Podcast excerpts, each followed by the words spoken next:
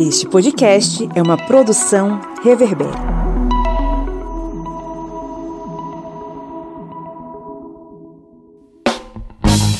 Olá,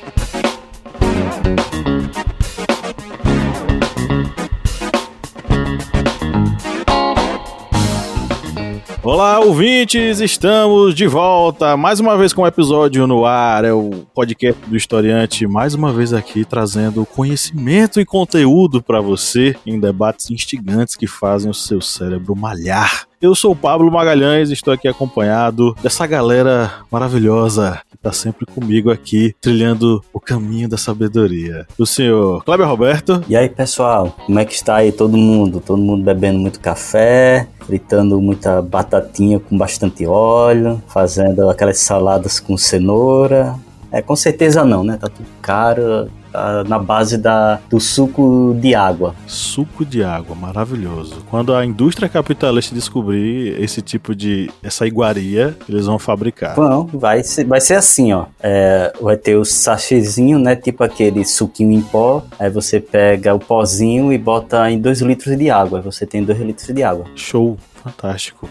É produto que vai bombar nas prateleiras. Lá da cidade de Alfenas, diretamente, o nosso emissário em Minas Gerais, o senhor Felipe Monsanto. Bom dia, boa tarde, boa noite, galera. Que prazer falar aos ouvidinhos de vocês.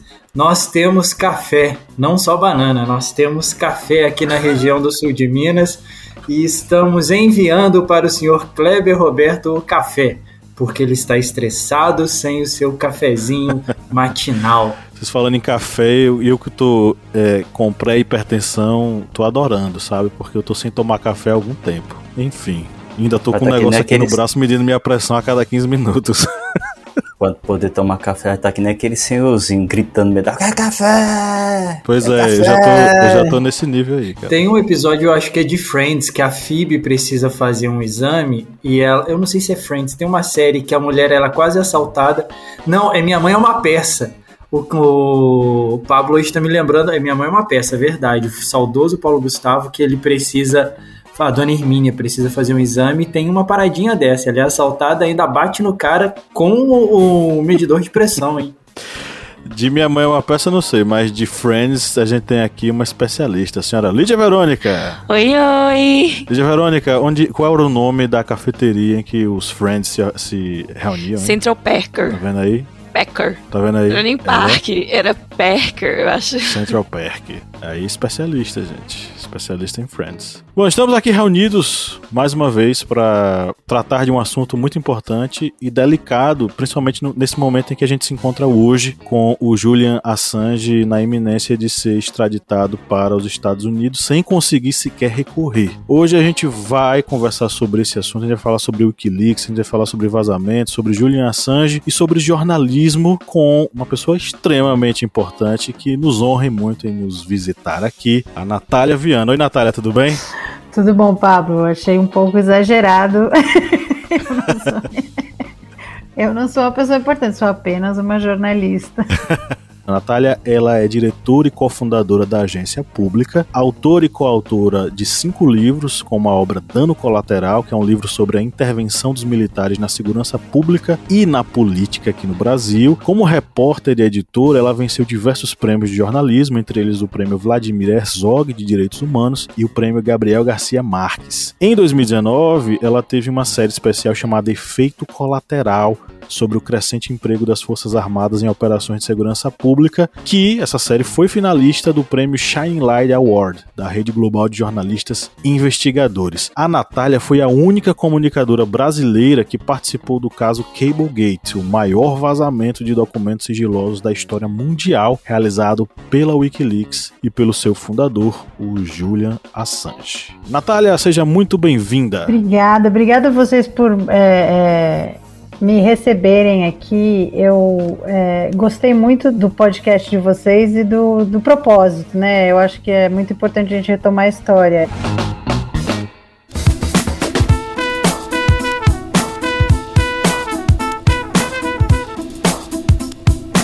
Bom, quem curte e acompanha o historiante pode nos ajudar a manter o projeto, não é mesmo, seu Kleber? Isso mesmo. Você pode ajudar o historiante de uma forma bem fácil. E faz como? Vai lá no nosso Apoia-se O link apoia.se barra historiante. E além de estar contribuindo com o portal Historiante, você também vai ter uma série de vantagens, como fazer parte do nosso grupo secreto no Facebook, fazer parte também do sorteio mensal de livros. Olha só quantas vantagens para você e tudo isso a partir, olha só, de quatro reais, que não dá nem para pagar meio litro de gasolina nesse ano agora de 2022. É tão pouco para você, mas é muito aqui para o historiante. Vá lá no nosso apoia-se e contribua. É isso aí, o link tá na descrição desse episódio.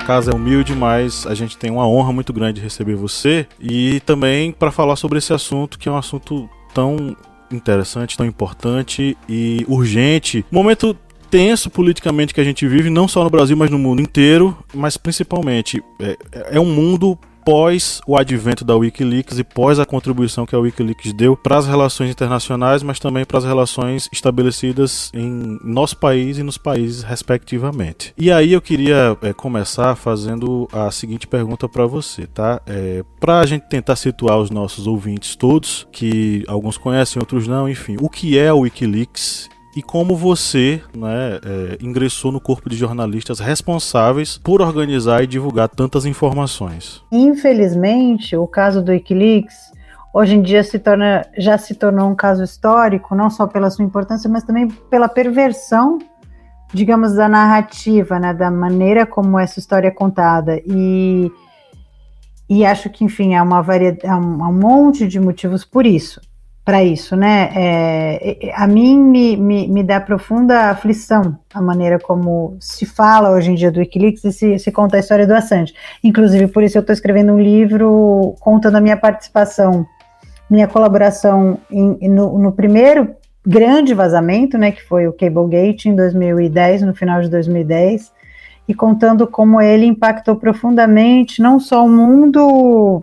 É, a diplomacia mundial, mas também o jornalismo, principalmente o jornalismo mundial, né? O vazamento do Wikileaks representou uma mudança enorme na maneira como o jornalismo investigativo é feito. É, o, o, Wikileaks ele foi fundado em 2007 pelo Julian Assange com o propósito de permitir, através de tecnologia, que pessoas de dentro de organizações ou governos é, vazassem documentos que é, expusessem é, maus feitos ou ilegalidades. Empresas, governos e, e, outras organizações muito poderosas. O foco do Wikileaks sempre foi agir contra entidades de muito poder. É, o, o, mote que Julian Assange sempre usou era um mote da, do pessoal do, do começo da internet, né, dos do cypherpunks, como ele dizia, que é é, transparência para governos e privacidade para o público, para as pessoas.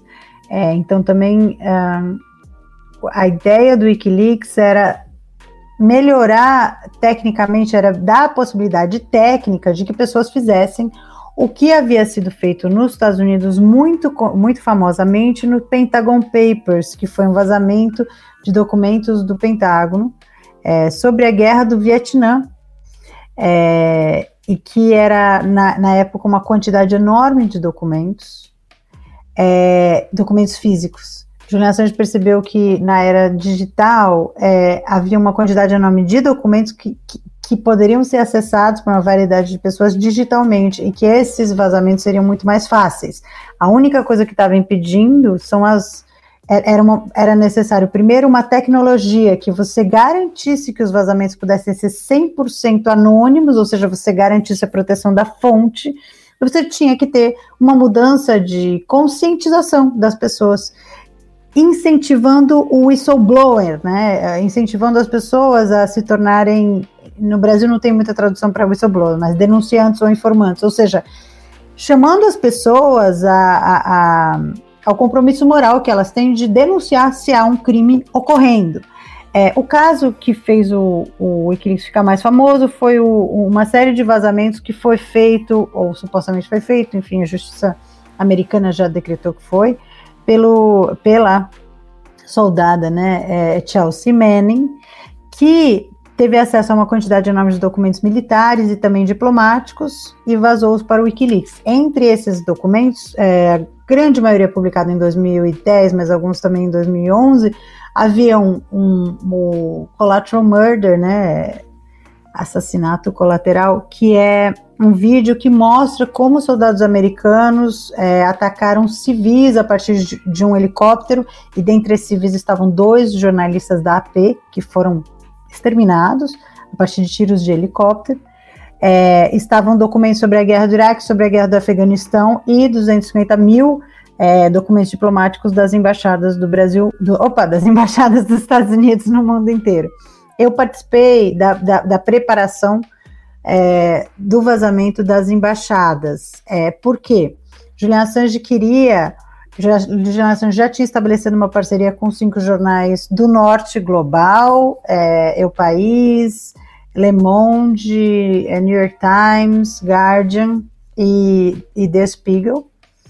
E ele queria olhares. É muito interessante falar isso, porque hoje em dia as pessoas não percebem isso. Ele queria olhares diversos sobre esse conteúdo. Ele queria pessoas de países do sul global, jornalistas de países do sul global, que o ajudassem a olhar os documentos para verificar a importância desses documentos para os seus públicos. Ele me, me procurou para tentar diversificar o olhar sobre esses documentos. Eu fui chamada para dez dias antes do, da publicação para ler os documentos brasileiros e pensar numa estratégia de publicação no Brasil, o que eu fiz firmando parceria com dois jornais, o Globo e a Folha de São Paulo. É, e no final acabamos publicando entre dezembro e janeiro de 2010. Opa, janeiro, dezembro de 2010 e janeiro de 2011. Natália, é, é o Felipe, é um prazer receber você aqui. Ah, dentro da, da, no ano passado você lançou uma série de capítulos contando um pouquinho da história, né, da sua experiência dentro da WikiLeaks, tudo. E algumas coisas me chamaram muito a atenção, ah, muito a atenção na parte do jornalismo. Em um determinado momento da, da, em um desses capítulos, você fala que você trouxe para cá a necessidade de conversar com outras pessoas, de trazer para outros jornalistas para poder te ajudar na, na, na interpretação desses materiais e você fala que os jornalistas brasileiros, dos brasileiros, que a grande mídia brasileira ela não estava preparada para muita coisa naquele momento. O que, que você vê desse momento é, do preparo da, ou da falta de preparo do, do jornalismo brasileiro e até os dias de hoje? Houve uma evolução? Qual é a sua análise a respeito disso? É, obrigada, Felipe. É bom te conhecer pessoalmente. Pessoalmente não, virtualmente, né, agora. É, eu acho que vale a pena explicar um pouquinho para as pessoas tentarem entender, para as pessoas tentarem imaginar o que, que significava esse vazamento. Esse vazamento era o seguinte: eram 3 mil documentos referentes ao Brasil, vindos de embaixadas, da Embaixada Brasileira em Brasília, dos consulados no Rio de Janeiro e São Paulo, é, Rio de Janeiro e São Paulo. E é, esses documentos, eles, cada um dos 3 mil documentos continha muitas informações. Então, você tem reuniões com quase todos os políticos é, relevantes no cenário no cenário nacional naquela época e essas conversas elas são relatadas pelos cônsuls, pelo cônsul ou pela pelo embaixador ou por outros, né? Tem o, enfim, o representante político, representante legal. É, esses documentos eles são muitos e eles ajudam a contar a história de um pedaço muito fundamental do nosso país e é a história do governo Lula e é muito interessante porque é a história de como o governo Lula era visto pelos Estados Unidos, maior potência mundial, e as fricções e acertos que, que foram acontecendo a partir disso. Inclusive eu recomendo, eu, eu acho essa base de documentos é incrível. Julian Assange obviamente deu sua liberdade para que esses documentos chegassem ao público, eles estão abertos na, na internet. É, eu recomendo todo mundo que vai fazer qualquer coisa sobre os Estados Unidos, sobre os Estados Unidos na América Latina, enfim, ou no mundo, é, que, que faça essa pesquisa. É impossível você ler 3 mil documentos e fazer reportagens sobre 3 mil documentos. É, eu vou, é, é, eu vou só pegar. Tá no site do Wikileaks, eu queria recomendar. Bom, eu recomendo no final, que eu vou, vou buscar aqui direitinho o nome da biblioteca, tá? É, é impossível uma pessoa fazer, é, fazer reportagem sobre esses 3 mil documentos. E já era a visão do Julian Assange, que é uma visão que é reproduzida até hoje em vazamentos, é exatamente o mesmo modelo que foi usado, por exemplo, na Vaza Jato, pelo Intercept, é exatamente o mesmo modelo que foi usado no Pandora Papers, é exatamente o mesmo modelo que foi usado em Pandora Papers, é o mesmo modelo que foi usado nos Facebook Papers. Quando há um, uma, um volume muito grande de, de informações, você precisa de um grupo de pessoas para analisar. Inclusive, é, se você conseguir, que foi o que ele conseguiu fazer, de novo se reproduz, gente de diferentes veículos, isso ele tinha muito claro na cabeça dele, você impede que uma narrativa só se cristalize, você cria uma certa competição por é, narrativas diferentes do mesmo documento. Isso eu levei muito em conta quando eu escolhi o Globo e a Folha. É, eu poderia ter. Tem três, né? Vamos, vamos ser honestos. Tem três grandes jornais no Brasil. Naquela época eles eram mais poderosos do que são hoje, faz uma década. Então, ao invés de eu escolher, por exemplo, o Estadão e a Folha, eu sou de São Paulo, eu achei importante que fosse um, um jornal de outro lugar. Então, a Folha, que é o maior jornal do país, e o Globo. É por isso que o Estadão não foi incluído. O pessoal do Estadão ficou um pouco bravo comigo, mas mas enfim, é, é, pela variedade de visões, embora não, não é uma variedade tão grande, né? Porque a nossa mídia é muito concentrada, eu, foi assim que eu fiz essa escolha. Então, você precisa de muitos olhares, você precisa de muita gente, e quanto mais gente de lugares diferentes, melhor para você conseguir trazer uma variedade de visões sobre esses documentos. É, eu esqueci sua pergunta. É, eu, eu falei a respeito na newsletter, você comenta. Ah, jornalista. ah, então. É, olha, o que eu reparei não é que não existia capacidades no Brasil é, para trabalhar com esses documentos. Não havia, na época, unidades investigativas dentro dos jornais. E é uma coisa interessante, porque anos depois, acho que uns dois, três anos depois, foi quando saiu aquele filme Spotlight. E o filme Spotlight, ele conta exatamente como funciona uma unidade investigativa dentro de um grande jornal. É, que é mais ou menos o modelo da Pública, a agência pública que a gente fundou também em 2011, no meio de todo esse vazamento do Wikileaks. É uma unidade investigativa, só que fora de um jornal. Jornais americanos sempre mantiveram unidades investigativas.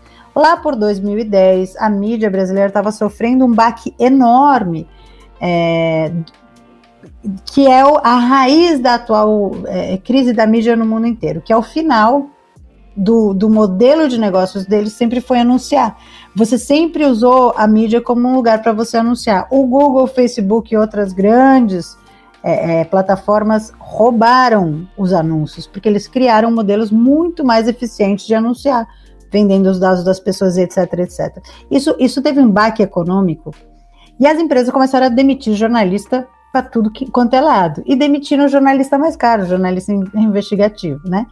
O próprio Fernando Rodrigues, aliás, que foi quem fez a minha parceria. Aliás, os dois, né? Tanto o Fernando quanto a, o Fernando Rodrigues foi, meu foi quem fez a parceria com a Folha com quem eu conversava lá. E a Tatiana Fará foi quem fez a, a minha mediação com o Globo. Dois grandes profissionais do, do jornalismo investigativo brasileiro que deixaram os seus jornais.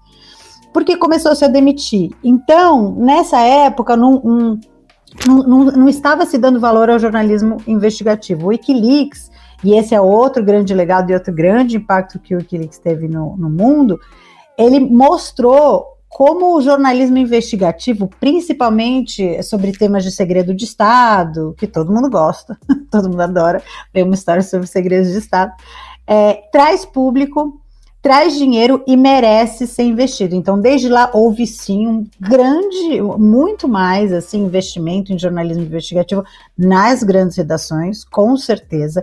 Também aconteceu que a agência pública fundada em 2011 teve dois efeitos no cenário. O primeiro foi criar uma competição por jornalismo investigativo, ou seja, a gente começou a dar furos que, que incentivaram os próprios jornalistas de redações e os, e os diretores também a investirem nessas mesmas pautas.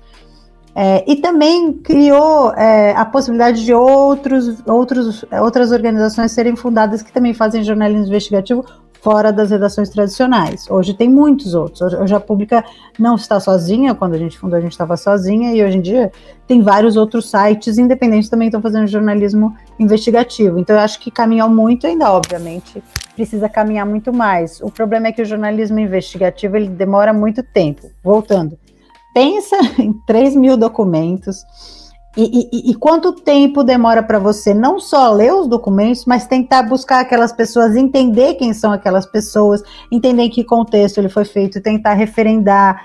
É, existem histórias é, cabulosas ali, existiam, né? Por exemplo, uma das minhas histórias favoritas que ninguém deu muita atenção, mas eu adoro, é que eu descobri nos documentos, havia vários documentos diferentes, pedaços de uma história demonstrando que acho que foram 13 ou 14 é, agentes da DEA que foram expulsos da Bolívia pelo Evo Morales, num caso bastante que, que, chamou bastante atenção, porque ele expulsou eles da Bolívia dizendo que eles eram espiões. E eles vieram parar no Brasil.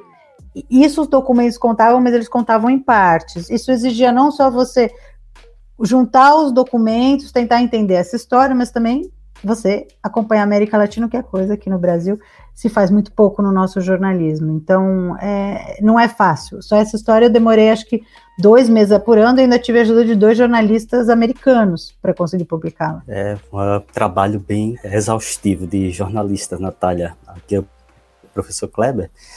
É, e a gente sabe, a gente percebe que no jornalismo há aquela necessidade das fontes. E sabemos que há também o sigilo com relação às fontes.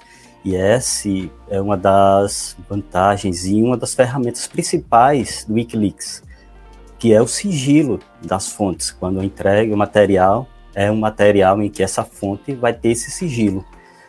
Mas você acha que com essa perseguição a Assange, você acha que vai começar a ter uma modificação com relação ao sigilo das fontes jornalísticas mesmo sabendo que é prevista em lei a proteção, ou seja, as fontes podem ser sigilosas para o jornalismo, mas será que com, essa, com o Wikileaks e com essa perseguição ao Assange isso pode modificar? Olha, não. A perseguição ao Wikileaks, que é, eu acho que vale a pena lembrar.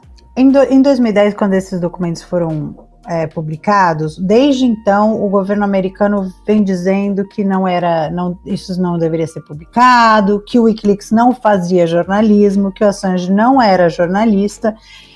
E isso foi se desenvolvendo na última década, até que dois anos atrás, abertamente os Estados Unidos pediu a, a extradição do Assange por ter obtido e publicado os documentos. São 18 acusações, 17 dizem respeito a esse mesmo vazamento que eu estou contando para vocês, dos documentos. Basicamente, eles construíram uma argumentação dizendo que o Julian Assange não é jornalista. Eles estão fazendo isso para conseguir é, alvejar apenas o Assange e não todos os outros jornalistas que estiveram envolvidos fazendo a mesma coisa. No caso, eu, né? Mas também todos os meus colegas do Guardian, do New York Times, do Eu País. É, é, ou seja, de, de to, todo mundo que esteve envolvido nisso. E foram centenas e centenas e centenas de jornalistas. É, o, o, o, governo americano está tentando provar que Julian Assange não é jornalista nem deve ser considerado como tal. E muitos dos jornalistas, eu devo dizer, da imprensa, imprensa de todo tipo, abraçam essa visão, que é uma visão propagandística e, e, e claramente idiótica sinceramente, de que Julian Assange não é jornalista, é, e acabam defendendo essa visão porque gostam de se manter como uma elite. É, é, é, capaz de ter um dom assim. Elitizar a profissão, né? Elitizar a profissão. Para não correr o risco de, de abrir um, um precedente, né? É, é, é, assim, é como se assim, o jornalista ele tem assim, uma, uma coisa superior aos demais seres. Né? O que acontece é que isso, na era atual, não faz o menor sentido. Você tem uma quantidade de blogueiros, você tem uma quantidade de cidadãos jornalistas, você tem uma quantidade de sites sendo fundados. Não existe um, uma regra, gente. O que, que é ser jornalista e o que, que não é. Não estou dizendo que qualquer coisa é jornalismo de jeito nenhum. Site que propaga mentira, fake news, não é um site jornalístico. Agora, o Julian Assange ele criou um site, ele criou um modelo de publicação, com contexto, com, com decisão de pauta, com verificação de, de, de, de, se os documentos eram verdadeiros ou não, estratégia de publicação e orientação da, do conteúdo fundado. É, você separar, o, o, dizer que o Julian Assange não é jornalista é um absurdo. Você dizer que o Roberto Marinho não era jornalista, né? É você dizer que, sei lá, enfim, é, pessoas que têm cargos executivos não são jornalistas, o que é um absurdo. É, pessoas que estão envolvidas no processo editorial são sim jornalistas, são sim. É, têm sim a defesa legal. Estou dizendo tudo isso para dizer o seguinte: o objetivo da perseguição americana não é acabar com o sigilo da fonte, é dizer, na verdade, e nisso eles conseguiram convencer vários jornais, na verdade o que nós estamos fazendo é defender o que é o jornalismo, com J maiúsculo, e colocar na cadeia aqueles que não são jornalistas. É, que é obviamente um perigo, porque, enfim, como não tem, como não tem, um, não é um sacerdócio, não é uma OAB, não tem uma OAB, não tem nada que diga o que você é o que não é. O próximo governo americano ou outros governos autoritários de outros países podem usar exatamente, exatamente a mesma, a mesma acusação para ir atrás de qualquer jornalista que publique coisas que não lhes agradam.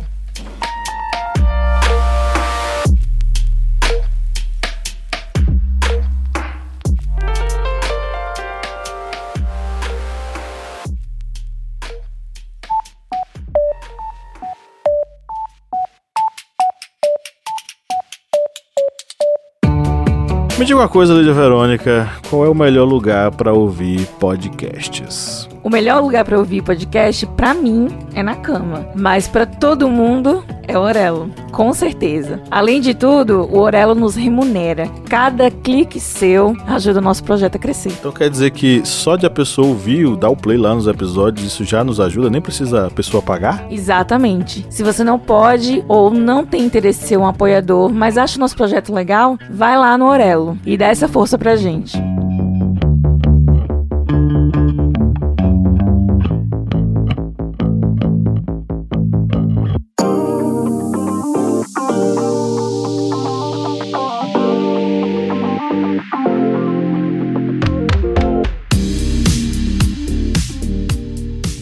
Hoje, né? E ele se casou, o Assange, né? Ele se casou e foi proibida, né?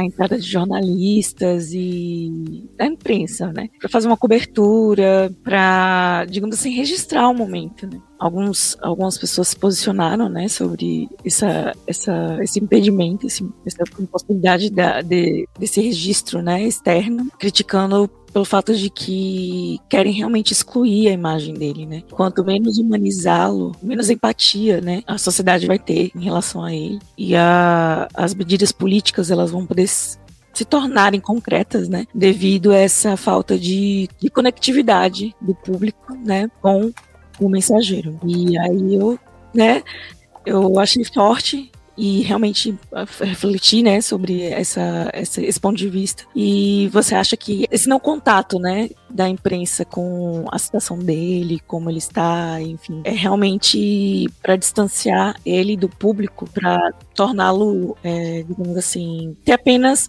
uma narrativa sobre a pessoa dele, naquela coisa do vilão, né? Que ele é contra o Estado e, enfim, ele não quer ajudar ninguém, ele não pode se defender, digamos assim, né? Torná-lo menos humano perante os espectadores dessa situação, desse, desse momento agora, né, que ele está vivendo. É, eu acho. É, é, é, extremamente triste. Eu acho que assim, tirando o aspecto político revoltante, é extremamente triste o que estão fazendo com a Sanji Há pouca, não há imagens, há, há, os relatos das pessoas que continuam visitando, podendo visitar ele na prisão, dizem que ele está deteriorando mentalmente, de que ele... Em janeiro, se não me engano, a juíza proibiu a extradição dele justamente por conta da, da, da questão psicológica dele, né?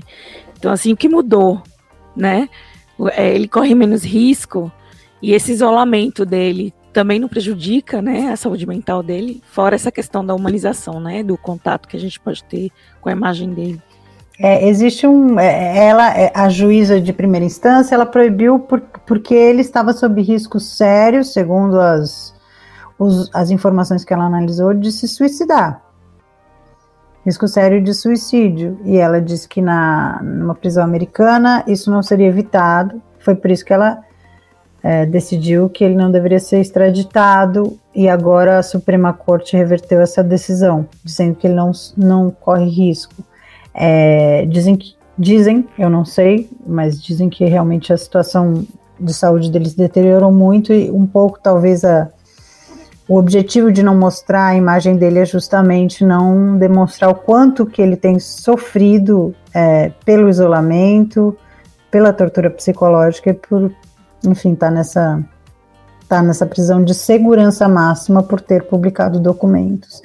Que também para uma pessoa como Assange, que é não só, ele é uma pessoa não só extremamente convicta do que ele fez e do que ele acredita, mas também eu acho importante reforçar um, uma pessoa com Asperger's, né? Que é dentro do espectro autista, uma pessoa muito é, focada. É, deve ser muito difícil é, você estar numa situação dessas. E, e também a questão né, da prisão de segurança máxima que ele se encontra, né? Ele tá com assassinos, né? Ele, digamos assim, é um. Digamos não, né? Ele é um preso político, né? Ele é um preso E- político, é isso, isso é o que a Estela E aí falou hoje. ele se sente comparado a essas pessoas, né?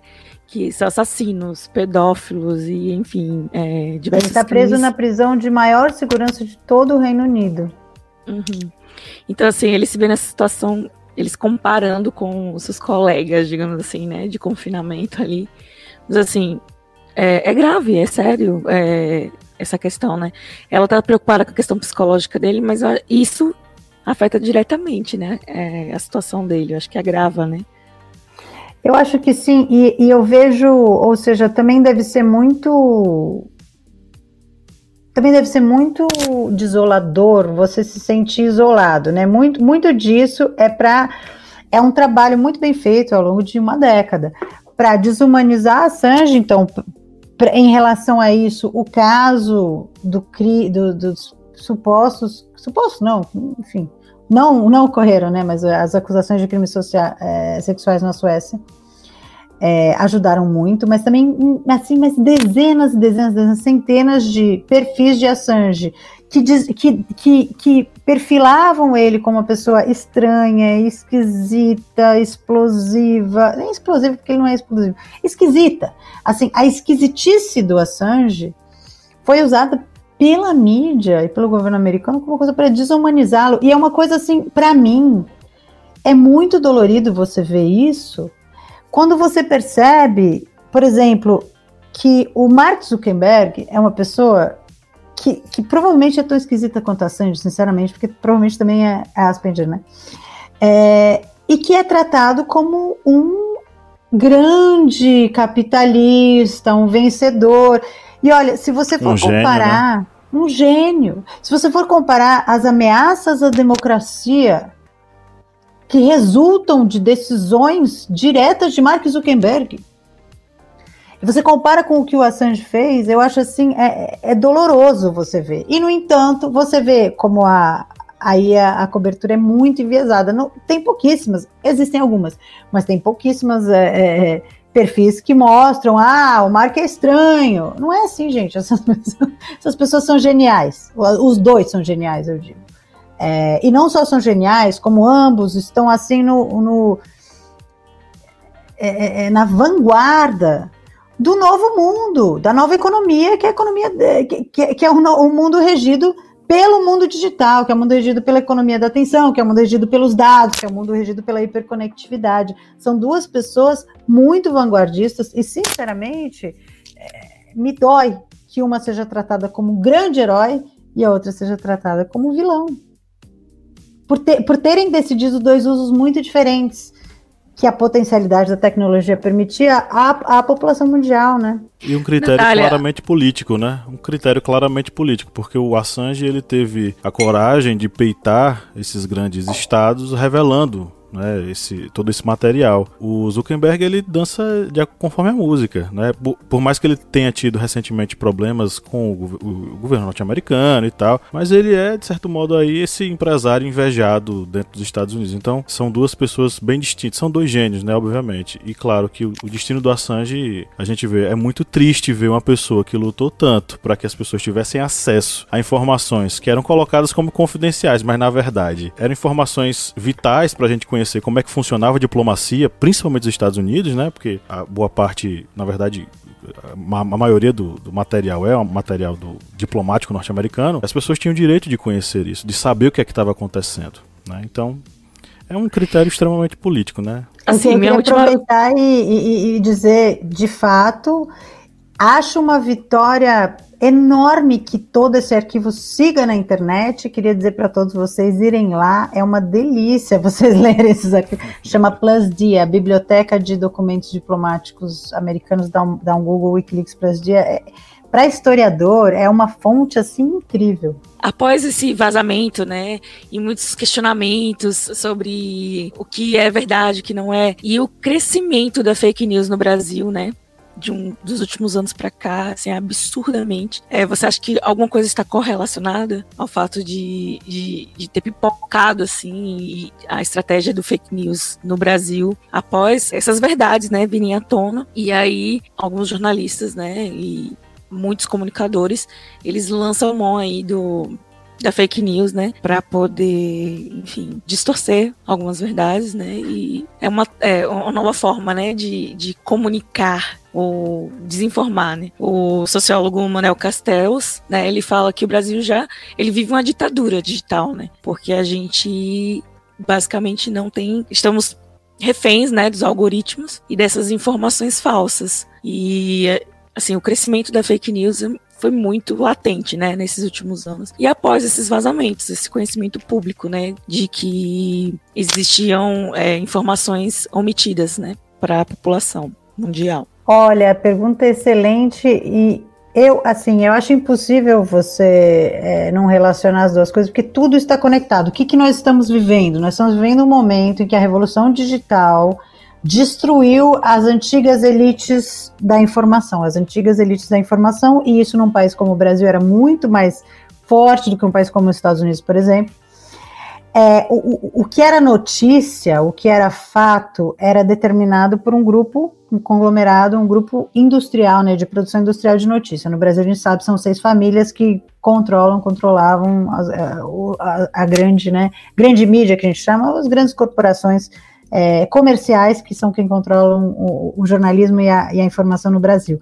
Com a revolução digital, você não só deteriorou o principal modelo econômico dessas empresas, você também permitiu, você democratizou, você democratizou quem pode publicar, você democratizou quem pode ter um canal. Eu, eu outro dia, outro dia o um, um meu sobrinho que tem na época ele tinha 16, 16 anos, falou para mim: Ah, tia, meus amigos estão falando que eu devo ter um canal.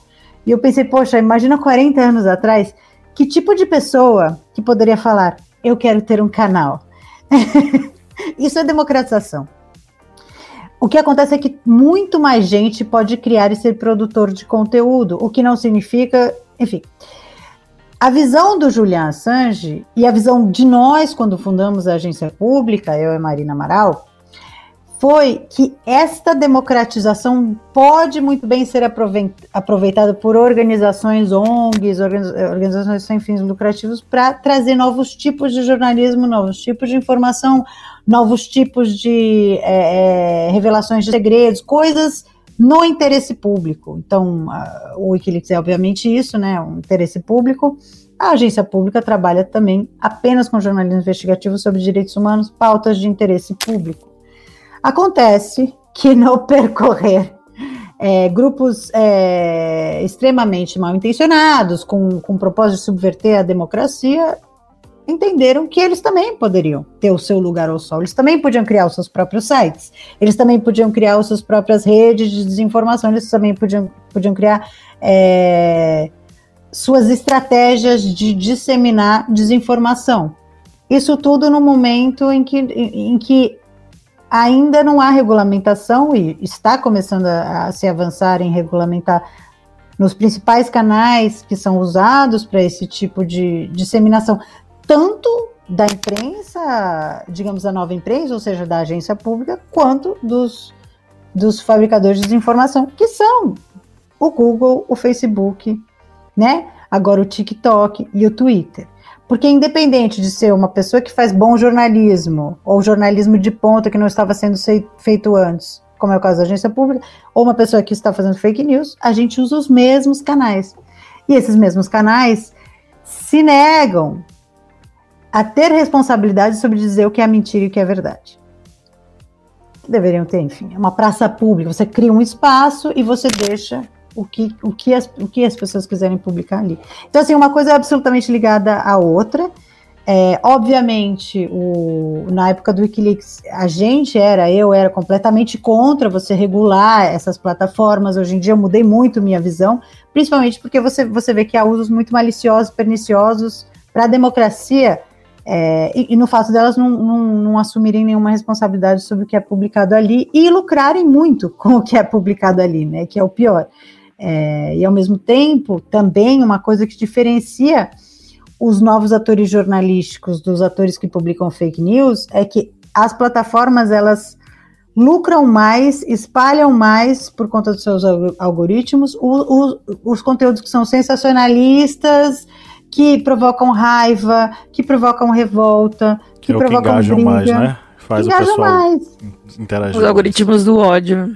Os algoritmos do ódio. Então, assim, assim, o, jornalismo, o propósito do jornalismo não é para incitar ódio, para incitar revolta. Muito do que a gente faz, às vezes as pessoas ficam revoltadas, mas muito é só para explicar, muito é só para é, é, enfim, explicar um contexto. Tem uma coisa que eu acho super interessante, eu não sei se vocês são historiadores, vão, vão, vão concordar comigo, mas o jornalismo investigativo, principalmente, é, é quase que um, uma primeira narrativa da história de algum, de algum evento.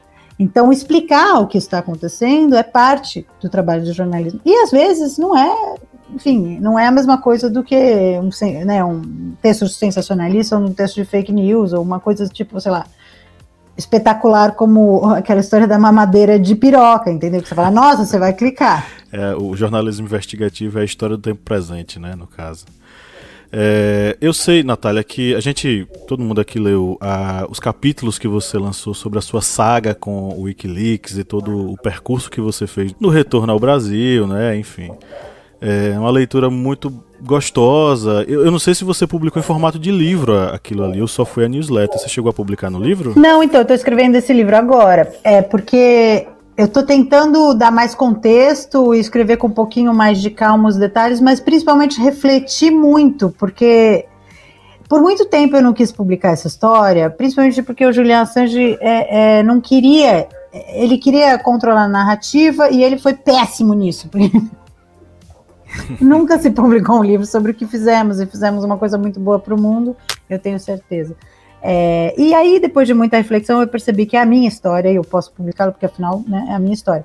É, mas eu acho muito importante fazer essa reflexão. Algumas coisas que eu estou falando aqui para vocês são algumas coisas que eu estou pensando agora. Ou seja, houve uma mudança da, da, da, narrativa sobre o Wikileaks bastante assustadora nos últimos 10 anos, que me faz, me faz ver que estamos num momento muito pior do que a gente estava 10 anos atrás, em relação a, as potencialidades revolucionárias da internet, etc, etc.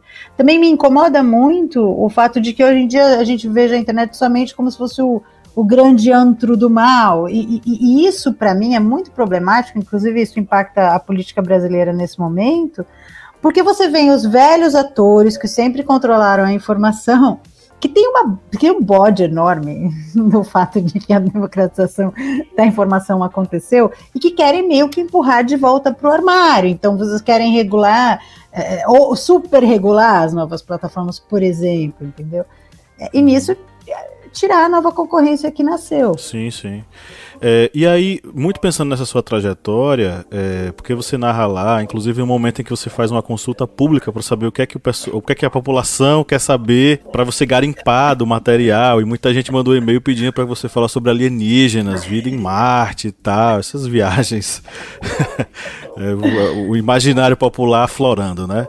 Só que aí eu queria perguntar para você na, na, no seguinte aspecto, né? Você encontrou muita dificuldade. Claro, você teve seus parceiros inicialmente para fazer as publicações, as, as, reportagens, só que chegou em um momento em que você se viu sozinha ali para publicar todo aquele material e, e, encontrou algumas negativas, inclusive propostas de você entregar o material para outro veículo de comunicação escrever e você nem receber crédito, nem receber um centavo por isso. Uma das coisas mais absurdas que eu já vi.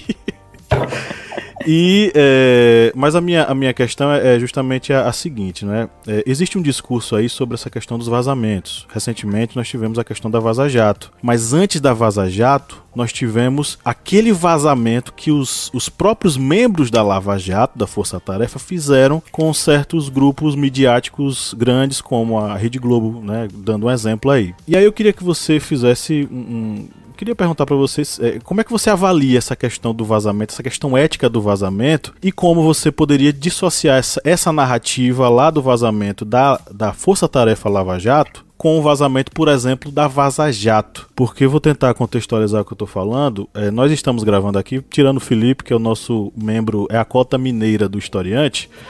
Nós estamos falando aqui de uma cidade à beira do Rio São Francisco, chamada Petrolina, em Pernambuco. E aqui, nesse rincão né, do Brasil, essa narrativa lavajatista é muito, mas muito forte. E ela foi reforçada com essas, essas, esses vazamentos que aconteceram, especialmente com aquela cobertura do Jornal Nacional, com a projeção monstra né, que a gente sabe que o Jornal Nacional tem, apesar dos pesares da cultura da conectividade, enfim. Como é que você dissociaria essas duas esses dois vazamentos, né? E, e como eles, para mim, são extremamente distintos, diferentes e ocupam espaços completamente distintos na história do Brasil. Mas como é que você vê esses dois vazamentos?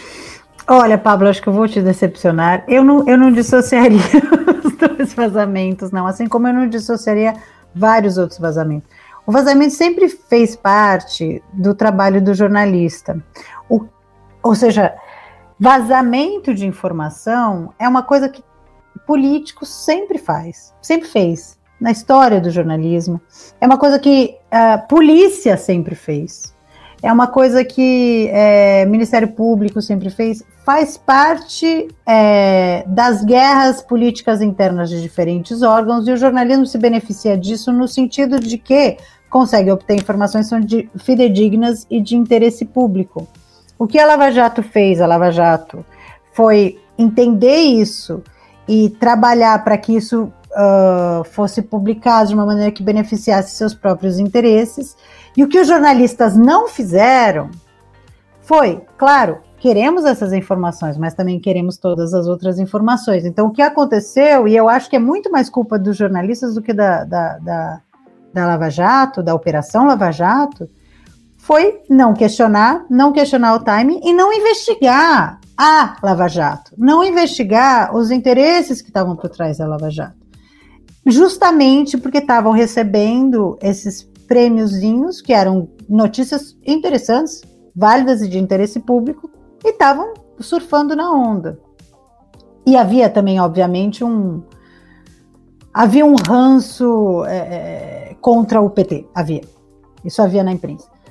É, e, e, eu já ouvi, eu já conversei isso muito com meus colegas, alguns fazem o meia-culpa, outros não, mas assim, outros, muitos dizem, e há uma justificativa para isso, que o PT tinha um telhado de vidro maior do que os outros partidos, porque o PT sempre foi a oposição que acusou todo mundo de corrupção, e isso é um fato. Antes do PT entrar no poder, o PT era o, PT era o grande que começava CPIs, acusava todo mundo de corrupção, fora, fora Fernando Henrique, por conta do, do, do né, da, da, da, compra, da reeleição, etc, etc. E quando chegou lá, praticou, atuou, né? É, praticou atos de corrupção. Enfim. É, o que eu acho é que os jornalistas, os jornalistas não fizeram o seu trabalho. Os jornalistas entraram num ciclo de ganhar recompensas e publicá-las e não investigaram a Lava Jato. Nós também, nós da pública também não fizemos isso, vou ser honesta, a gente pecou, a gente foi investigar a Lava Jato, hum, assim, foi só em 2018, eu acho. Foi assim, um ou dois anos antes da Vaza Jato que a gente pegou e falou assim: não, peraí, essa operação está muito esquisita e a gente precisa entender como é que a gente cobre essa operação. E a gente lançou uma microbolsa, a microbolsa é, Lava Jato, e a gente conseguiu. É difícil. Era muito difícil investigá-los, porque havia um, um, Eles eram muito protegidos, tanto pelo Ministério Público quanto pela imprensa, havia muito pouca informação, mas há coisas que dá para fazer. Então a gente fez uma coisa, por exemplo, a gente mediu quanto tempo é, quanto tempo demorou para o, o, o, Moro julgar os casos relativos, o caso relativo ao Lula e os outros demais casos. A gente entendeu, através de jornalismo de dados, que o caso do Lula andou muito mais rápido, foi, foi publicado muito mais rápido. A gente bateu também de novo jornalismo de dados, quantas da, das é, condenações do Moro haviam sido revertidas em, em instâncias superiores, muitas tinham sido revertidas, ou seja, não eram casos tão sólidos assim. Isso sem ter acesso a ninguém de dentro, porque uma, uma parte de jornalismo é você justamente ter gente de dentro te dando informação. É, e, e, é muito difícil, era muito difícil na, na Lava Jato, se você, se você não era um dos jornalistas que estavam prestando serviços à Lava Jato, ou seja, pelo menos publicando coisas que eram do seu interesse, você não conseguia acesso aos procuradores. Mas havia coisas que poderiam ter sido feitas. Eu digo, dei dois exemplos de jornalismo de dados que não, não precisava você ter acesso a eles. Então, o jornalismo brasileiro foi pouco imaginativo e errou, e errou muito na cobertura da Lava Jato. Poderia ter sido muito melhor. Espero que não repita esse erro com, no futuro. Né? Esperamos. Eu tenho uma pergunta, acho que, que ela é bem rápida. Ah, de um tempo para cá, a gente tem visto muito. Ah, o, o, ressurgimento do PT, né? a retirada das, das, das acusações do, ao Lula, a, essa semana a condenação do Delanhol a pagar uma indenização ao Lula pelo famoso PowerPoint. Você, como jornalista investigativa, o que, que você vê daqui para frente nessas, nessa meia-culpa que tem sido feita a respeito, a respeito do caso do Lula e o que, que você espera agora para a política no ano de 2022? Olha, Felipe, primeiro eu acho que assim, é, houve uma meia-culpa. Meia culpa, assim, o Ministério Público, é, eu acho não só o Ministério Público, o, o, Supremo Tribunal Federal, que também mancou legal, né? Durante o processo, manteve o Lula preso, é, sem, sabe, não julgaram o caso antes das eleições, ou seja, houve uma, uma movimentação política esquisitíssima e se prestaram ao papel ridículo de, de serem emparedados por causa pelo, pelo pelo chefe do comandante do exército, uma coisa assim surreal numa democracia. É, e, e, que reverteram, eles perceberam que o que eles fizeram foi criar um monstro. Isso foi, ou seja, a, as instituições estão reconhecendo. Uma coisa que eu, que eu, como jornalista, percebi, acho que as pessoas não sabem, é que de, nos últimos anos, principalmente no ano passado e no anterior, o Ministério Público, agora os procuradores, eles são, é, eles são se recomenda que eles não deem entrevistas usando o próprio nome, eles recomendam que você, você publique coisas quando você entrevista um deles como do Ministério Público, para evitar que se, que se crie um novo estrelismo, né? Que é um dos problemas, né? A nossa cobertura é, da Vaza Jato demonstrou que havia muito de, de, de vaidade pessoal, Dallagnol é um grande exemplo disso, e que a vaidade ela pode ser usada como foi é, obviamente foi uma vitória muito grande do jornalismo e muito especialmente da Vaza Jato. O, o, Intercept, que foi um excelente veículo, trabalhou a Vaza Jato, fez o mesmo, replicou o modelo do Wikileaks, chamou várias redações, chamou a pública também. Eu trabalhei com esses, com esses diálogos, trabalhei com esses documentos, investiguei também o, o que, que eram aqueles diálogos e ajudei a escrever um pouco essa história, algo do qual eu me orgulho muito. É, mas, eu, mas eu também acho que assim, o, o dano ele foi feito, mas eu acho que é uma reação tardia, mas importante, de várias instituições para que ele não se repita. Eu vejo o Supremo e eu vejo o Ministério Público como instituições importantes e também vejo que a imprensa é, mudou muito. Eu vejo que a diferença é enorme entre a imprensa de hoje e a imprensa pré-Bolsonaro. Obviamente, porque você por conta de todo esse processo, chegou ao, ao poder uma pessoa que, que é um autocrata, que quer destruir a democracia. E aí você afeta diretamente o, o lugar do jornalismo. Então, a gente passou a ter um jornalismo muito mais investigativo em todos os lugares, inclusive na Globo, é, que tinha pouco. É, e você, é, eu acho que melhorou-se muito mais, e inclusive questiona-se muito mais todas essas esferas do poder. Então, eu acho que é difícil que aconteça de novo alguma coisa como foi o fenômeno é, Lava Jato. Ah, e outra coisa, os próprios membros da Lava Jato que foram impacientes, digamos, na, na, no seu afã por poder, destruíram a Lava Jato. O, o, o Moro ter ido para o governo Bolsonaro foi, acho que, acho que foi um dos, um dos maiores erros políticos. Eu não sou política, eu não sei como as pessoas tomam essas decisões, mas assim, me pareceu. Enfim, como você faz uma coisa dessas? Ele simplesmente jogou, ele jogou sozinho, ele jogou no, na lama. Tudo que eles haviam construído ali em cinco anos.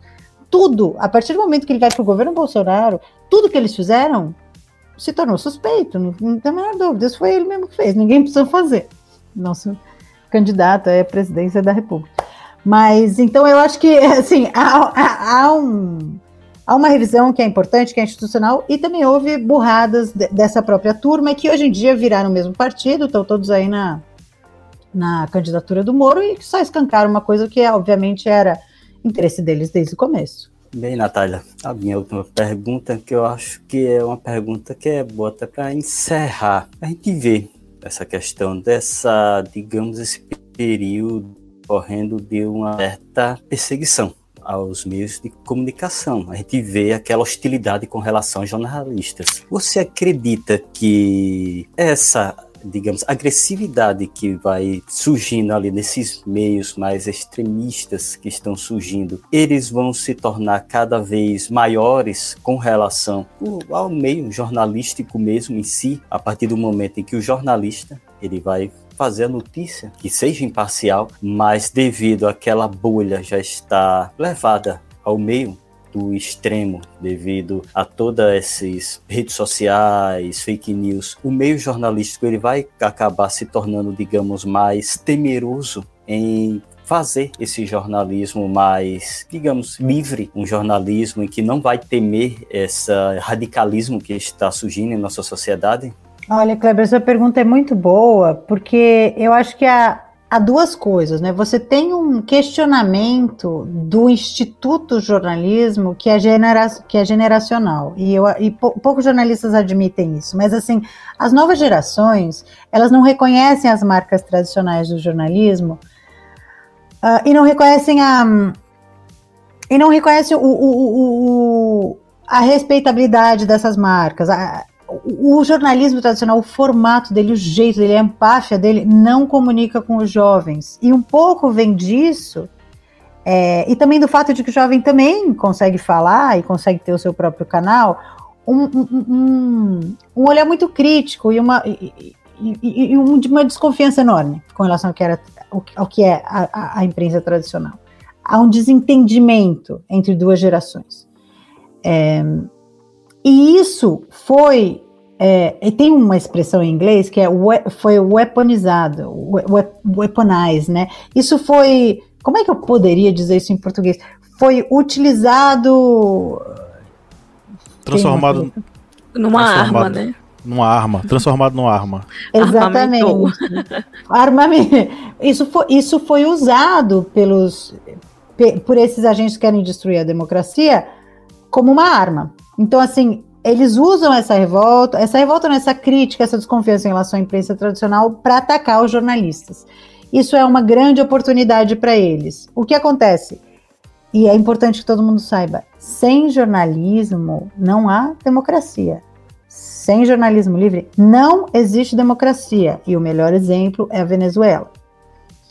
Sem jornalismo, você não tem como manter os governantes em xeque há um avanço muito grande. Pode haver, pode não haver também, mas você sabe, né? Quem está no poder quer mais poder. Há um avanço muito grande de exacerba, exacerbação do poder é, do executivo, por exemplo, em outras áreas e na vida do, das populações. Então, o que é, assim, acho que por essa desconfiança, o uso, a weaponization, o uso como arma dessa desconfiança vai continuar, porque é uma oportunidade muito grande para quem quer ser um autocrata e não quer que a imprensa te faça, te faça perguntas. A imprensa é chata pra caramba. Vocês não têm noção do que é ser um presidente, do que é ser uma pessoa de cargo público. É um saco. Porque eles perguntam tudo, e é desde o cafezinho que você tomou, nananana, o ticket que você comprou, é, é um saco. Mas isso faz parte da democracia. É só assim que a gente consegue ter as informações e manter os caras como né, servidores públicos. É, é, é isso vai continuar usando, isso vai continuar acontecendo. O que, que é preciso acontecer, e aí é uma coisa difícil, mas é preciso acontecer. É preciso que a sociedade brasileira e as sociedades mundiais também entendam que o jornalista é importante, que é importante você ter jornalista. E aí eu digo jornalista não é a classe superior que, que, que tem uma visão além do alcance. Clark Kent, aliás, era jornalista. que não é isso. Mas são pessoas que se dedicam diariamente 8, 10, 12 horas por dia a entender as coisas, explicar as coisas e checar as coisas. Isso é um trabalho, jornalismo é um trabalho. Você não vai conseguir chegar ao fundo das teorias da conspiração se você pegar meia hora aqui, meia hora ali no seu, no seu, no seu tempo de folga. Investigar conspirações é o meu trabalho, que eu sou jornalista investigativo, eu faço isso, mas é uma profissão. Você precisa de gente fazendo isso. E se você não tiver gente fazendo isso, que vai gente que tem essa prática, você você não tem democracia. Qualquer pessoa que chegue com vontade de expandir seus poderes e transformar um país numa, numa ditadura, numa autocracia, consegue muito mais facilmente. Então a gente vai ter que convencer as pessoas que o trabalho de jornalista é importante. Acho que ainda estamos um pouco longe disso. É, e é importante que os ouvintes aí de Petrolina, posso fazer que nem na rádio, assim, um abraço para Petrolina? Pode. Defendam o jornalismo.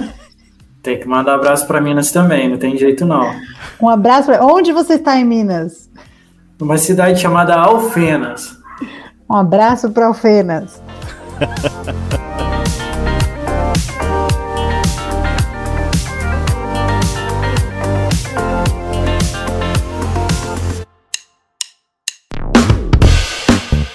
Você que é nosso ouvinte, nosso ouvinte, que acompanha esse podcast a cada semana e adora ouvir os nossos papos, que tal a gente fortalecer os nossos laços de amizade? É simples demais e nem precisa pausar o episódio, né, Felipe? Exatamente, Paulo. Ah, se você está ouvindo a gente agora, seja no Spotify ou seja na Apple Podcast, para a gente ficar mais íntimo, para a gente falar cada vez mais ao seu ouvidinho, você faz o seguinte agora. Enquanto está ouvindo a gente, vai lá, avalie a gente no seu aplicativo de áudio vai lá no Spotify, dá 5 estrelas pra gente. Vai lá no Apple Podcasts, dá 5 estrelas pra gente.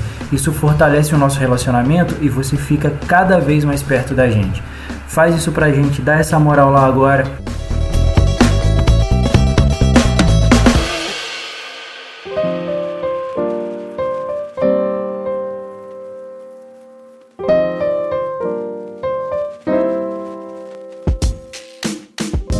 Chegamos na nossa área de indicações, é aquele momento em que a gente vai fazer essa curadoria cultural para você que está nos ouvindo nessa mais de uma hora de gravação. Essas indicações são um oferecimento aos nossos apoiadores. Então vamos mandar um abraço aqui para os nossos apoiadores. Seja bem-vindo, né? A gente tem apoiador novo, que é o Rodrigo Paulo Terra. E também vou mandar aqui um abraço para o Marcelo Raulino Silva, nosso apoiador, Márcia Aparecida Marciano Matos, nossa querida apoiadora, e para Reinaldo Coelho. Recebam nosso carinho, nosso abraço, nosso afeto e nossa gratidão por ajudar o nosso projeto a se manter e a crescer. E, e é isso aí, gente. Chamem mais amigos, chamem mais pessoas interessadas no assunto e vamos compartilhar conhecimento. É isso aí. Agora sim, Vamos para as indicações. E aí, galera, o que vocês têm para sugerir para os nossos ouvintes? Olha, vamos lá. Eu vou, eu vou aproveitar e vou colar aqui, porque a, a editora Objetiva, que editou o meu, o meu livro, né, o, o Dano Colateral, é, me pediu uma lista de cinco autoras mulheres que eu tenha lido esse ano por conta do, do mês das mulheres, né? Então eu, vou, eu já vou dar os cinco de uma vez, né? Livros importantíssimos e interessantes para ler de autoras mulheres. A Organização da Malu Gaspar, um livro sobre a Odebrecht, que traz uma visão positiva da Lava Jato, e eu acho importante que se leia, porque eu vou fazer uma pequena defesa da Lava Jato. A Lava Jato, tecnicamente, foi realmente um, um, uma força-tarefa de muita qualidade investigativa, muita qualidade. Não era fácil entender o esquema de corrupção da Odebrecht, que também organizou o poder durante muito tempo no Brasil e tinha que ser investigado tinha que ser imposto, é, exposto. Então, acho que vale a pena. É, outro importantíssimo, Shoshana, Shoshana Zuboff, A Era do Capitalismo de Vigilância, que fala um pouquinho justamente de Facebook e Google como é que eles é, é transformaram né, a economia, na, na, economia de vigilância e na economia da atenção. Tem um livro maravilhoso da Elizabeth Gilbert, que é autora de Comer, Rezar e Amar, é, que chama O Último Homem Americano e é também da Objetiva, que eu recomendo, é uma leitura gostosa sobre machismo nos Estados Unidos. Eu estou nos Estados Unidos esse ano, estou é, em Harvard, muito chique. e, e, aí eu estou lendo né, muito sobre os Estados Unidos. É, esse livro me, me ensinou muito sobre os Estados Unidos. E o último que eu vou sugerir, que também é muito importante para pensar a questão de gênero, e é um livro pesado, bem pesado, mas é um livro super importante, chama O Pedido de Desculpas, que é da Eve Ensler, que é autora de Diálogos da Vagina. É um livro pesado, mas eu recomendo mesmo. É, a Eve, ela foi. É, ela foi abusada sexualmente pelo pai de, dela e depois dele morrer, ela escreveu um pedido de desculpa dele para ela, como um processo terapêutico. E, então ele é, ele é um livro dolorido, mas ele é um livro muito, muito importante para você entender, para você entender os ciclos de violência que passam de geração de homem para geração de homem, que vitimizam gerações e gerações de mulheres. Então, isso são as coisas pesadas. Você quer uma música feliz, é isso? Não, o que você tiver na sua playlist, o que, é que você anda ouvindo e tal, pra gente colocar como sugestão para os ouvintes. É, olha só, eu fui na semana passada, estive na Broadway e fui ver um musical do David Byrne, que é o, o sabe David Byrne? Sim, sim, Era do fantástico. Talking Heads. Fanta Gente, o musical do homem é maravilhoso. Chama, foi, foi lançado em, em livro primeiro, em, desculpa, foi lançado em disco primeiro, disco CD, enfim, foi lançado como um álbum, álbum primeiro. E tem nas plataformas, aí tem no Spotify, chama American Utopia. É, é muito legal, é realmente muito legal e é, é bom, assim, ele traz um pouco de, ele, ele traz reflexões sobre o momento que nós estamos vivendo, tem Black Lives Matter, tem eh, toda essa questão do, enfim, da alienação das pessoas em relação ao seu tempo, ao digital, é, é muito legal. Sugiro. Ok, tá registrado. Eu vou sugerir hoje um filminho pra galera curtir no fim de semana. Tem ação, tem reflexão social. Então vamos lá, eu vou oferecer. Oh, eu vou indicar hoje Operação Red Sparrow, com a Jennifer Lawrence, fala sobre uma espiã russa. Durante o filme, eles fazem uma referência sobre o Snowden, que tem alguém, né, que eles têm que proteger lá na Rússia e tal. É um filme muito legal, assim, para quem gosta dessa temática. E eu vou indicá-lo para curtirem aí no fim de semana. Operação Red Sparrow. Pra playlist, eu vou indicar aqui umas coisinhas que tinha guardado há um tempo no meu Spotify e eu ouvi apenas uma vez, mas como eu guardei, né? É porque são boas, então eu vou indicar. Cheira Bem, do Luso Baião. Coisa Boa, do Diogo Nogueira e Mamundi. É isso. Espero que vocês gostem e curtam bastante aí nesse fim de semana. Eu vou fazer as minhas indicações. É... Uma delas eu queria dedicar a uma pessoa, não dedicar, né? Eu queria prestar como uma homenagem para uma pessoa que faleceu na semana passada. No meio LGBT nós tivemos uma perda muito significativa na semana passada, que foi o Paulo Vaz.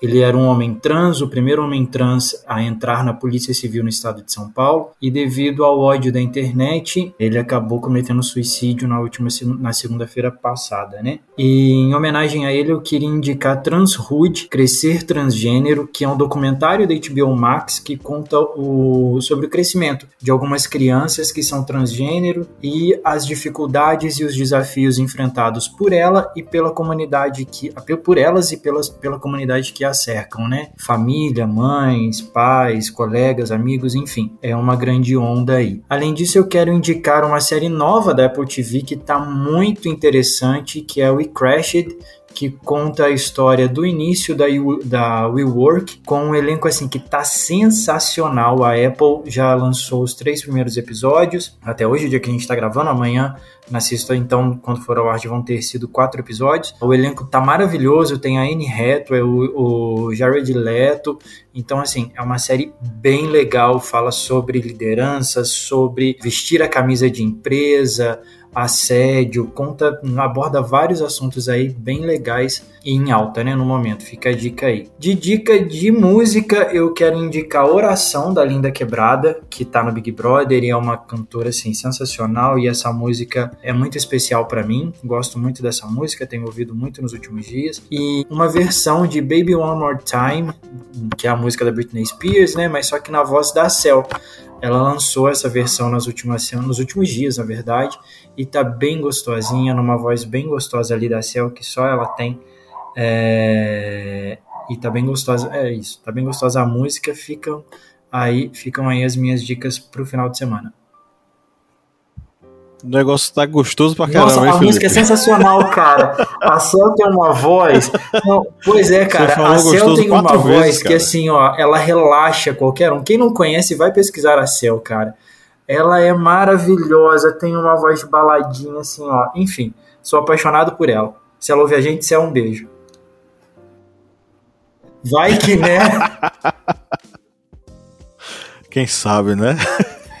Bem, vou passar minhas indicações. É, a indicação de hoje, pra, vou indicar uma leitura, que eu já foi até indicada anteriormente aqui nesse podcast, mas vai pegar um pouquinho dessa temática de hoje, que é o livro Holocausto Brasileiro, de Daniela Arbex. E por que pega essa temática de hoje, desse podcast? Porque a pesquisa que foi feita para o Holocausto Brasileiro, vocês veem que não era algo que era tão divulgado pela mídia, era algo que ficava, até mesmo pela história brasileira, não era algo tão é, nítido, tão exposto. Quando esse livro é lançado, ele literalmente abre as portas para um mundo em que muitas pessoas não conheciam. E o Holocausto Brasileiro traz exatamente isso, aquele mundo de um hospício que se tornou praticamente num campo de extermínio, porque foram, foram milhares de pessoas mortas naquele local, tanto por é, falta de tratamento, pessoas que acabavam morrendo durante as,